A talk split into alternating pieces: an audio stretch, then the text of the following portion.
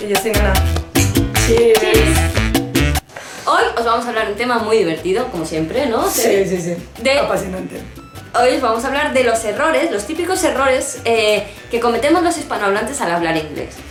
¿Estos errores se pueden extender al resto del mundo? Por ejemplo, un alemán que aprende inglés. Pues depende de la lengua original, porque eh, de lo que vamos a hablar hoy es cómo nos afecta nuestra lengua cuando estamos aprendiendo una, una lengua y a la mínima que ellos usan la lengua o la estructura de manera diferente, nosotros nos empeñamos en usar las nuestras con sus palabras. Claro, la estructura mm, de las lenguas romance suele ser diferente de las germánicas, por eso Claro. ellos también tienen como más facilidad para aprender el inglés. Exacto. Claro. En, en lengua germánica, el sujeto nunca se omite, ¿verdad? Bueno, nunca, nunca, luego Vale. están los imperativos y todo eso, pero no vamos a entrar ahí. Pero eso es otra historia, Sí. pero eso es otro tiempo verbal. Pero conjugando normal, así... digamos, Sujeto, mm, verbo y complemento. esa estructura nosotros, como declinamos, digamos, los verbos, ¿no? Claro. Los conjugamos, pues podemos omitir el sujeto, no es necesario. Pero en inglés, una cosa fácil que tiene es que los verbos son fáciles, porque no se conjugan demasiado. Claro. Pero trae la dificultad de que tenemos que acordarnos de siempre, siempre, siempre poner el sujeto. Vamos a dar algún ejemplo. Por ejemplo, si yo digo. eh, se fue a su casa. He went home. Muy bien. No dices went home. Claro, porque si dice went home es de, bueno, ¿quién? Claro. Ahora te voy a decir una frase en castellano y tú me la traduces al inglés con los errores típicos, ¿vale? Venga, dale. No sabía dónde estaba cuando se despertó. Didn't know where was when woke up. Eso, eso es difícil para mí hacerlo así. Claro. Trabalenguas. Cuesta, sí. No sabía dónde estaba cuando se despertó. Nosotros no usamos ningún sujeto ahí. Mm, No. ¿Por qué? Porque ya estamos usando la declinación del verbo Claro, y sabemos que es tercera persona por, por- por la conjugación, ¿no? claro, entonces podrías decir ella no sabía dónde estaba cuando se despertó. Aquí dices el primer sujeto pero no dices el segundo, omites el segundo. En Sí. inglés no se puede omitir ni el primero ni el segundo. Ni el tercero, da igual. No, entonces en inglés correctamente sería She didn't know where she was when she woke up. Sh- sh- sh- sh. Otro error típico es colocar mal el adjetivo. Eso es de niveles un poquito más beginners, Sí. pero pasa cuando aprendes inglés, como nosotros, nuestra estructura de colocación del adjetivo es diferente, Sí, como para nosotros siempre va después, pues nosotros tendemos hacia eso. Y aunque parezca una cosa de primeros niveles, a los niveles más avanzados les cuesta mucho quitarse la costumbre. claro, es que también. cuando, cuando coges un vicio, como en todo, lo coges y es muy difícil, muy, muy, muy difícil quitártelo. Sí, es mucho más difícil que aprender una cosa nueva. Claro, no es lo mismo decir the red dog a decir the dog red. ¿Cuál es la correcta? Of course. The red dog. ¿Por qué?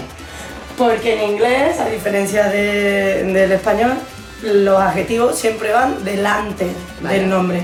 En español alguna vez puedes poner el adjetivo delante, pero Sí. suelen ser más en temas poéticos, Sí. la blanca casa, la Mm. blanca paloma. Claro, o en algunos Ah. Puta casos madre. que depende, ¿no? Porque no es lo mismo un viejo amigo que un amigo viejo.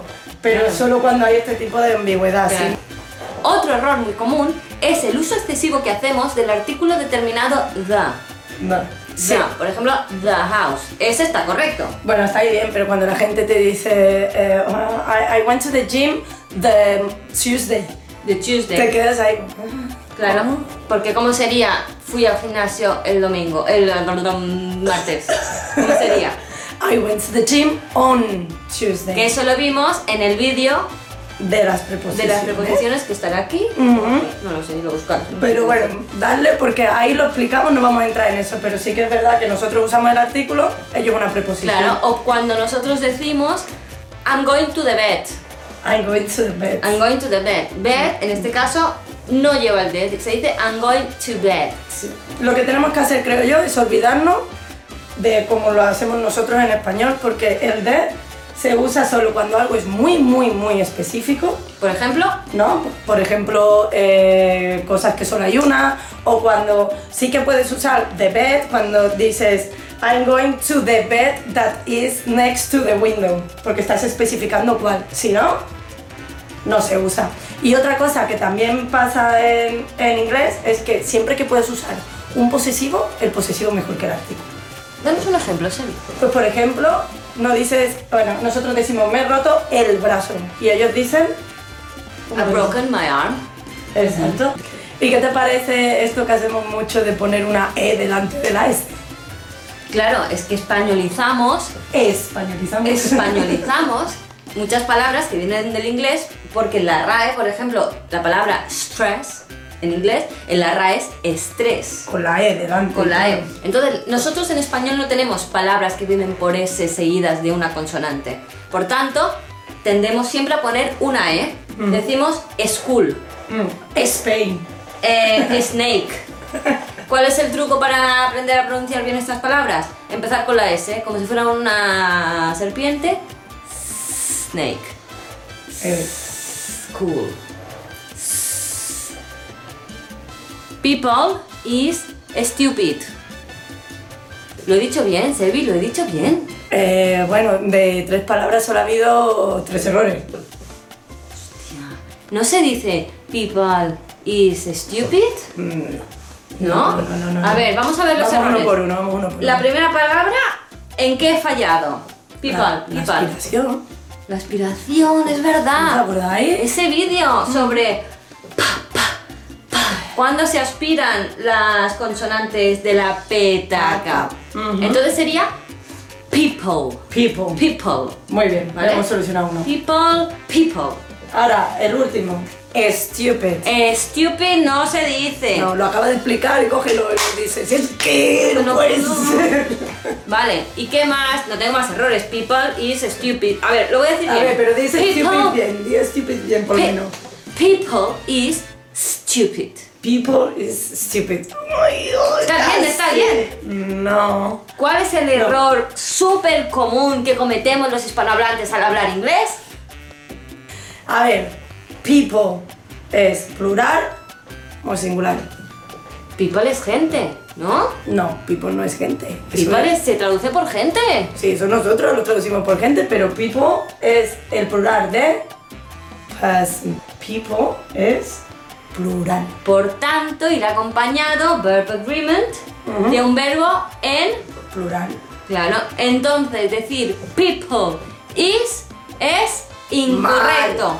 Bueno, ahora que ya hemos visto unos cuantos errores comunes que cometemos los hispanohablantes al hablar inglés, uh, eso lo he dicho sin respirar, vamos a ver unas cuantas frases típicas de esas que cometemos errores, ¿vale? Vale, sí.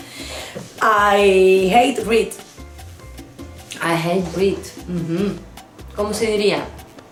Mm-hmm. I hate reading. Everybody has problems. Everybody has problems. No. People is and everybody have problems. No. Everybody has problems. I am agree with you. I am agree with you. Esta es súper típica. I'm agree. I'm agree no. I agree. I agree. Agree significa estar de acuerdo. El estar está incluido en el verbo ya. No hace falta repetir. No digas I'm agree, por favor. Mm, Stop it. My sister arrived to the hotel last week. Arrived to the hotel. Arrived to. Arrived to no existe. Mirad este post. Cuando se usa arrive in, arrive on, arrive at, eso sí. Pero arrive to no existe. Por tanto, la frase correcta sería I, ar- my sister arrived at the hotel. at the At hotel. the hotel. Please don't tell nobody. Please don't tell nobody. That means you have to tell everybody. Exacto. La doble negación nos crea mucho lío por un tema muy clave. Y es que nosotros sí que la utilizamos en español. Mm, no digas nada es una palabra, una conjunción negativa que es no y una palabra, un adverbio, Negativa, nada. nada. Por tanto, es una doble negación. En inglés eso no se hace. Aunque, Sí, esto es como matemática, negativo y negativo es positivo. sí, pero en inglés coloquial sí lo hacen, ¿eh? En inglés Sí. coloquial sí lo Y hacen. so-